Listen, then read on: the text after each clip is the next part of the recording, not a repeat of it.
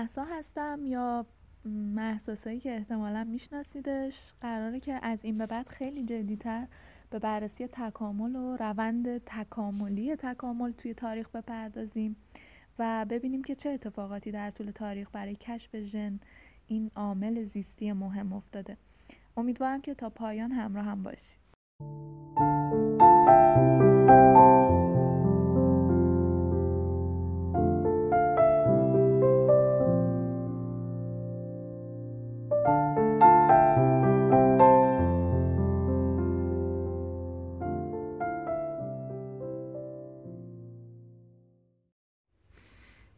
اپیزود قبل توضیح دادم که چطور و توی چه مسیری داروین بالاخره به انتخاب طبیعی رسید. حالا بریم وارد داستان داروین بشیم زمانی که نظریه انتخاب طبیعی دیگه به طور کامل توی ذهنش شکل گرفته بود. زمستون 1839 داروین دیگه چهارچوب و محور اصلی نظریش رو مشخص کرده بود. دیگه چند بار تمام ایده ها و داده ها رو بازبینی کرده بود و تمام جزئیات رو موشکافی کرده بود. به قول خودشم تعبیری که از نظریش داره از واژه واقعیت های ناخوشایند استفاده می‌کنه. که این واقعیت های ناخوشایند رو مکررن با خودش پالایش رو تفسیر کرد و در نهایت اما نظریش رو منتشر نکرد. شاید جرأتش رو پیدا نکرد به جاش یه چهار پنج سال بعد سال 1844 بخشای پر اهمیت نظریش رو در قالب یه رساله 255 صفحه‌ای تنظیم کرد. بعد از اونم چاپشون می‌کنه و تو مایه های شبنامه خیلی محرمانه بین دوستا و آشناهاش پخششون می‌کنه. یعنی این ریسک هم نمی‌کنه که دست آدم های غریبه بده این نوشته ها رو. بعد از این ماجرا هم میفته به مطالعه حالا مطالعه روی صدف های دریایی و نوشتن مقاله های زمین شناسی و کالبد شکافی جانداران مختلف دریایی و یه بخش کوچیکی از وقتش رو هم با خونوادش میگذرونه. از اینجا به بعد زندگی روی بد خودش رو به داروین نشون میده. دختر بزرگش آنی که خیلی زیاد هم محبوب داروین بوده یه بیماری عفونی می‌گیره و جون خودش رو از دست میده. بعدش هم یه سری جنگ های خیلی فجیح رخ میده. خیلی ها راهی جبهه میشن. رکود اقتصادی عجیبی هم توی اروپا اتفاق میفته که خب روی زندگی شخصی داروین هم تاثیر بسیار زیادی می‌ذاره. تا می‌رسیم به سال 1855 که حدود 15 سال میگذره از زمانی که داروین برای اولین بار مقاله مالتوس رو خوند و افکارش رو در رابطه با گونه‌زایی شکل داد. در این زمان یه اتفاق مهم میفته یه طبیعت شناس جوون به اسم راسل والاس مقاله رو منتشر می‌کنه که خمیرمایه اون مقاله به طور هشدار دهنده شبیه به مقاله چاپ نشده داروین بود یه مقایسه کلی هم اگر بکنیم زندگی داروین و والاس رو خب والاس شبیه به داروین یه نجیب زاده اصیل به حساب نمی اومد اون توی یکی از خانواده های طبق متوسط ناحیه کارگرنشین به دنیا اومده بود. اون هم نظریه مالتوس رو خونده بود اما نه مثل داروین توی اتاق مطالعه خصوصی خودش بلکه توی کتابخونه عمومی شهر. ولی والاس هم مثل داروین یک سفر اکتشافی به جنوب آمریکا رو توی کارنامش داره. توی برزیل نمونه ها و سنگواره های زیادی رو جمع می‌کنه. شباهت بزرگ داروین و والاس هم شاید تو همین باشه. همین سفر اکتشافی مشترک و البته خوندن کتاب مالتوس. پس می‌تونیم دیگه با این دو نمونه نتیجه بگیریم که شاید کار اساسی رو مالتوس انجام داد. اون چراغ رو شاید مالتوس روشن کرد که کتابش دو نفر رو به یک مسیر واحد رسوند. والاسی اتفاق تلخ رو هم پشت سر گذاشت. البته این اتفاق از اون اتفاق خورده شدن نمونه لاک پشت هایی که داروین جمع کرده بود خیلی اتفاق پرخسارت تری بود توی یه سانحه دریایی والاس دار و ندارش و نمونه هایی که با رنج و زحمت زیاد جمع آوری کرده بود رو از دست میده. بعد از این اتفاق میره تو دورترین نقاط جنوب شرقی آسیا و اونجا با صحنه مواجه میشه که بسیار شبیه بود به صحنه که داروین رو در جزایر گالاپاگوس شگفت زده کرده بود. والاستی دو طرف یک رودخونه از یک حیوان دو گونه متفاوت وجود داره. یعنی مثلا لاک های این بر رودخونه با لاک که سمت دیگه رودخونه زندگی می‌کنن تفاوت های فاحشی دارن. والاس هم مثل داروین برمیگرده خونه خودش رو شروع به تفکر و مطالعه می‌کنه. تا اینکه یه روز سخت مریض میشه و به تب و لرز میفته شروع می‌کنه به توهم و هزیون گفتن. وسط همین توهم و حال بعد حلقه گم شده نظریش رو پیدا می‌کنه. یه ذره که حالش بهتر میشه قلم رو تو دستاش می‌گیره و شروع می‌کنه به نوشتن. اینطورم می نویسه که کاملا روشنه که پاسخ این سوال باید این باشه که اسلح ترین گونه های تغییر یافته زنده میمونن. به این ترتیب هر بخشی از ساختار جانور می‌تونه درست به اون شکلی که مورد نیاز و تضمین کننده بقای اونه تغییر پیدا کنه.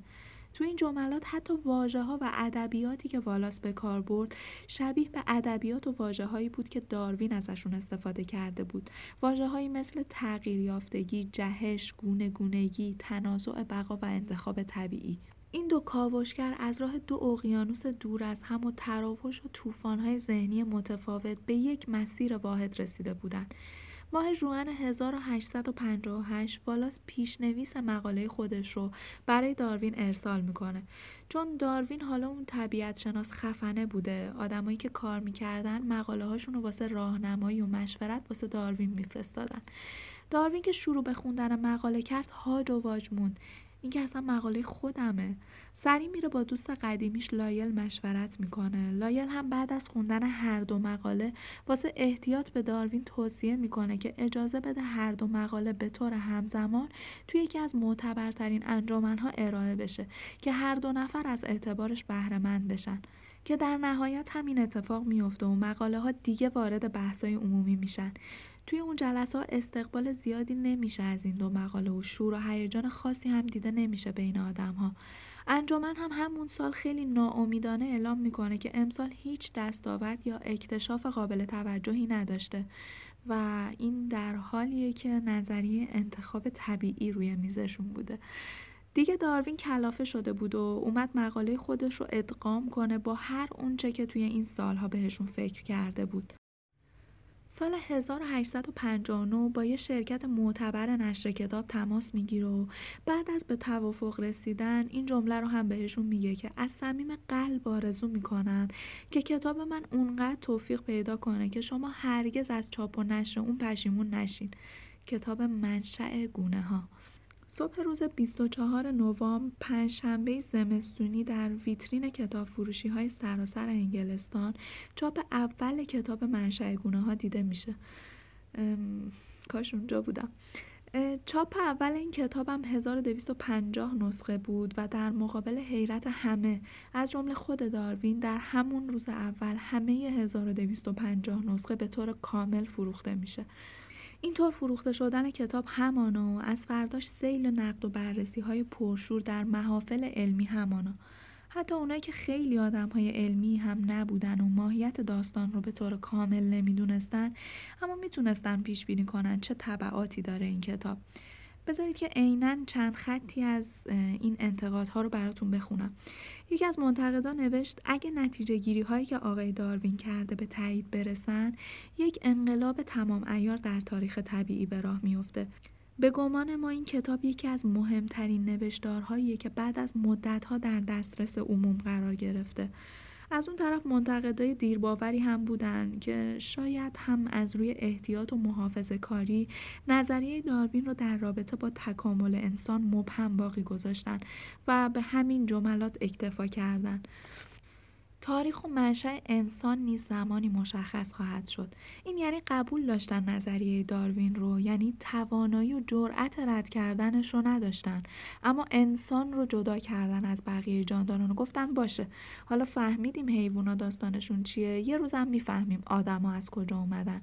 آقای ریچارد اوون کارشناس دستبندی گونه ها و دوست داروین بود اما با این حال کسی بود که اختلاف نظرهای عمیق و بنیادی هم با داروین داشت. خیلی زودم وارد فلسفه نظریه داروین شد. یه جمله تمسخرآمیز هم حواله داروین کرد که انسان لابد یه بوزینه تغییر شکل یافته است.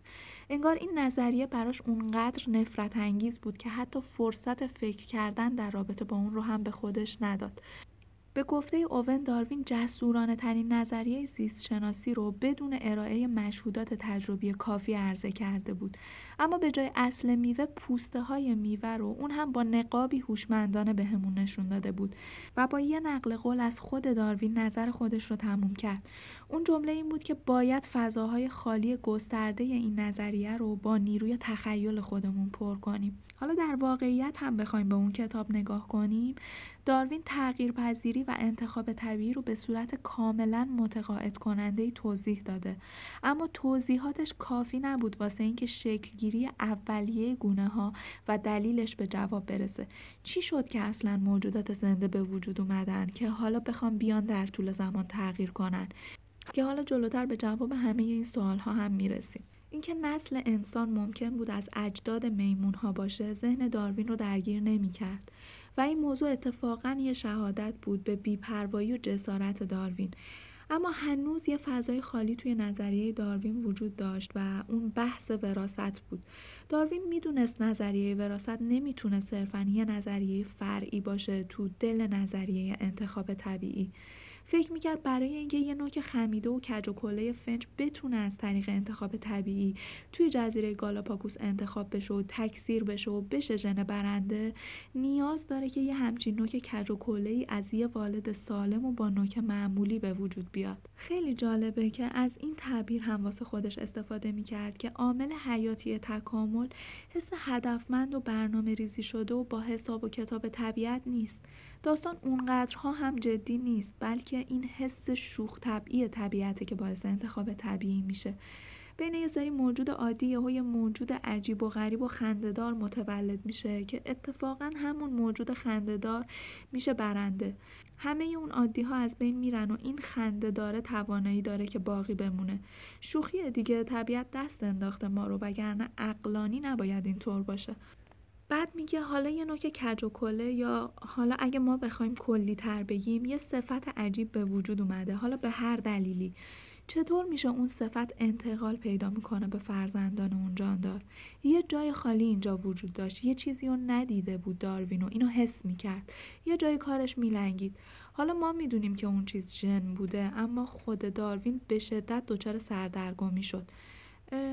ولی کم کم دیگه داشت به وراست پی می برد. اگه هر کدوم از این دو عامل یعنی ظهور صفت های جدید در جاندارانی که والدینشون اون صفات رو ندارن و انتقال اون صفات جدید ایجاد شده به فرزندان جانداران اگه هر کدوم از این دو عامل انجام نمی‌شد چرخدنده های طبیعت قفل می‌شد یعنی یه سری موجود کنار هم زندگی می‌کردن با یه منابع ثابتی تولید مثل می‌کردن زیاد می‌شدن تا جایی که دیگه منابع تموم می‌شد و کفایت نمی‌کرد برای اون تعداد جمعیت. ته داستان اصلا صفت جدیدی به وجود نمی اومد که حالا بخواد برنده بشه یا بخواد از منابع جدید واسه خودش استفاده کنه. و تمام. اون گونه با یک قطعی یا یک بیماری واسه همیشه از بین می‌رفت. اون زمان ته ته داستان وراست برمیگشت به نظریه لامارک. از نظر لامارک صفات و ویژگی های وراستی درست شبیه به پیام ها و داستان ها به نسل های بعدی منتقل می شدن. دیدگاه لامارک به زبون ساده این بود که می گفت گاهی شرایطی توی طبیعت پیش میاد که جانداران مجبور میشن که برای تطابق با محیطشون از یه اندام بیشتر استفاده کنن. شبیه به دنبل زدن مثلا. روی عضله یا اندام اگه زیاد کار کنی تقویت میشه و اگه رهاش کنی تضعیف میشه.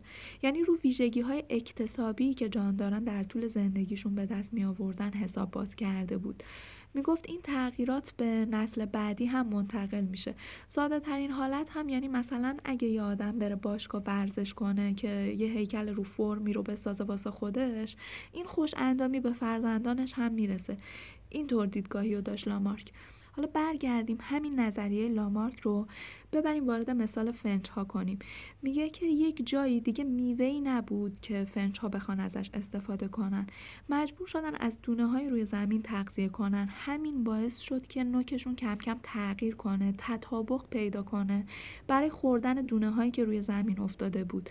و این تطابق پیدا کردن این تغییر کردن نوک به نسل بعدی این فنچ ها هم منتقل شد و کم کم دیگه کل جزیره تبدیل شدن به فنچ هایی با همچین نوک های کج و ای. یا همون مثال زرافه که اپیزود قبل براتون گفتم. مثلا وقتی منابع روی زمین تموم شد زرافه ها مجبور بودن هی گردنشون رو دراز کنن و واسه خوردن از شاخ و برگ های درختان استفاده کنن. واسه همین کم کم گردنشون تقویت میشه درازتر میشه و این ویژگی دراز بودن گردن به فرزندانشون هم منتقل میشه. یه تشابهی هم وجود داشت بین نظریه لامارک و فیساغورس که اگر نظریه فیساغورس رو باهاش آشنایی ندارید توی اپیزودهای ابتدایی همین پادکست به طور کامل بررسیش کردم که می‌تونید برگردید بهش و کامل راجع بهشون بشنوید. و حالا داستان جذابی داره در کل این نظریه که تشابهی که نظریه فیثاغورس با نظریه لامارک داره این بود که توی نظریه فیثاغورس یه بخاری می اومد از همه اندام ها و توی اسپرم جمع می شد که صفات رو اینطور وارد اسپرم می کرد پس می‌تونست یه معنی بده. مثلا بخاری که از اندام های body building ی یک فرد ورزشکار جمع میشن اسپرمی رو می‌سازن که فرزندی رو تولید می‌کنه که احتمالا پشت بازوی خفنی داره یا six pack داره احتمالا. یه همچین دیدگاهی می‌شد دیدگاه فیثاغورس جذابیت نظریه لامارک هم این بود که با عقل جور در می اومد. یعنی با اون چیزی که جلوی چشامون بود جور بود. یه سری جاندار یه مدت توی محیطی زندگی می‌کردن و کم کم با اون محیط وفق پیدا می‌کردن یعنی تکامل و تطابق رو مکمل هم می‌دونست و خب در واقع درست هم بود. نه تنها حسی برای آدم ها درست بود بلکه الهی و دینی و سنتی هم خیلی خوب و مطیع و دوست داشتنی بود این نظریه. یعنی یه سری موجودات اولیه توسط خالق خلق شدن و این فرصت بهشون داده شد که تو محیط زیستشون دائما تغییر کنن و به سمت کمال پیش برن.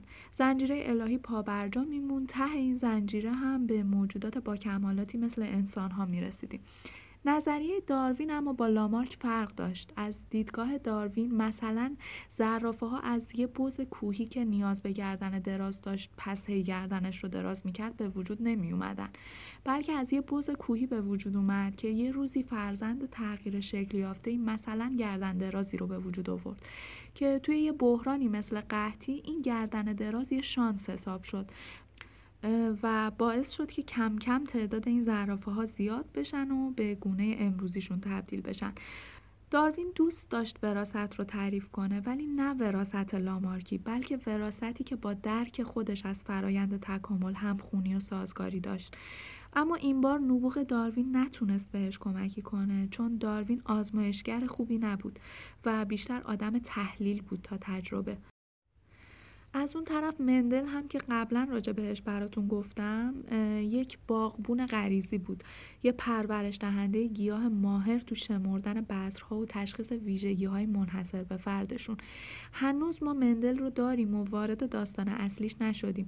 فعلا تنها تصویری که از مندل باید تو ذهنتون باشه تصویر یه آقای کشیشه که توی باغچه خونگی خودش مشغول کار کردن و کاشت و فکر کردن و بررسی کردن روی نخود فرنگی هاشه داروین اما باغچکن این ماجرا بود. ماهر تو طبقه بندی گیاهان و سازمان دادن گونه ها اما خب مشکل برای داروین اینجا بود که مشاهده طبیعت و آزمایش در طبیعت دو مقوله کاملا جدا از هم بودن.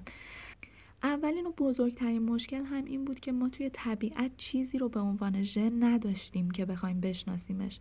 واسه اثبات وراست آزمایش های عجیب و غریبی لازم بود که توی تخصص داروین نبود همچین چیزی. دیگه درمونده شده بود می‌خواست وراست رو پیدا کنه اما راهش رو پیدا نمی‌کرد. دو سال تمام با موضوع کلنجار رفت باهاش خوابید و بیدار شد و قدم زد و فکر کرد.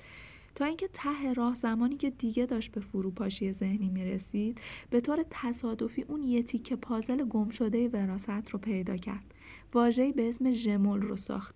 می‌گفت سلول های همه موجودات زنده ذرات بسیار ریزی دارن که روی این ذرات اسم ژمول رو گذاشت. در سراسر سر بدن گردش می‌کنن و وقتی گیاه یا حیوان به سن بلوغ و سن تولید مثل می‌رسه داده هایی که توی ژمول ذخیره شدن به سلول های تولید مثلی که حالا همون اسمرم و تخمک هستن منتقل میشه. بنابراین اطلاعات در لحظه لقاه تخمک و تشکیل نطفه از والدین به جنین منتقل میشه. اینم چیزی دقیقا شبیه و برگرفته از نظریه فیساغورس بود. نظریه شبیه به یه رأیگیری پارلمانی بود. ژمول هایی که از دست والد می اومدن اطلاعات لازم برای ساخت دست رو داشتن و ژمول هایی که از گوش می اومدن اطلاعات لازم حالا برای ساخت گوش رو داشتن. یه تعریف هم داره واسه اینکه توضیح بده چطور این اطلاعات ژمولی در بدن جنین عمل می‌کنه و کار خودش رو انجام میده. اینجا داروین به یه انگاره قدیمی اشاره می‌کنه. میگه دستورالعمل هایی که از سمت زن و مرد جاری میشه در نهایت در نطفه به هم می‌رسن و با هم ترکیب میشن. درست مثل یه نقاشی که واسه به دست آوردن یه رنگ خاص رنگ ها رو با هم ترکیب می‌کنه. یه جورای نظریه فیساغورس و ارسطو رو توی نظریه داروین با هم دیگه ترکیب می‌کنیم و می‌بینیم. داروین اسم نظریه جدید خودش رو همزایی گذاشت یعنی پیدایش از همه چیز. چون معتقد بود متریال یا همون ماده ساخت ژمول از همه اندام هاست که میاد. سال 1867 یعنی دقیقا یک دهه بعد از انتشار کتاب اول داروین که منشأ گونه ها بود داروین دوباره قلم به دست شد تا یه مقاله جدید تحت عنوان گونه گونی یا دگرسانی حیوانات و حتی گیاهانی که اهلی میشن بنویسه. اونقدر هیجان زده بود که بلا فاصله یه نامه به دوستش می نویسه و توی اون اینطور اعتراف می‌کنه که می‌دونم این فرضیه شتاب زده و ناپخته است اما آرامش غریبی به روح و روان من میده. مطمئنا زیستشناسان دیگه نظریه همزایی من رو یه رویای جنونآمیز خطاب می‌کنن ولی من در عمق وجود خودم حقیقتی بزرگ توی این فرضیه می‌بینم. این آرامش غریب داروین عمر کوتاهی داشت چون رویای جنونآمیز اون خیلی زود به واقعیت تبدیل شد.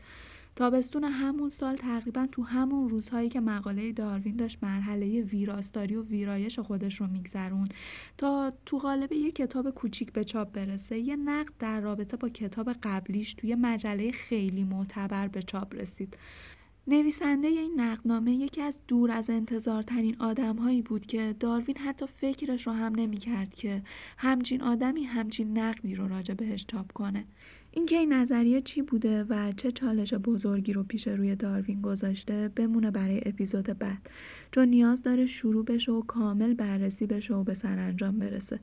بحث بسیار مهمی هم هست پس حتما همراه باشید تا اطلاعات بیشتری در رابطه با وراست رو با هم بررسی کنیم. ممنون از لطف زیادی که بهم به دارید و این اشتیاق شماست که باعث میشه این مسیر ادامه پیدا کنه. ممنون که همراه بودید و تا به زودی بدرود.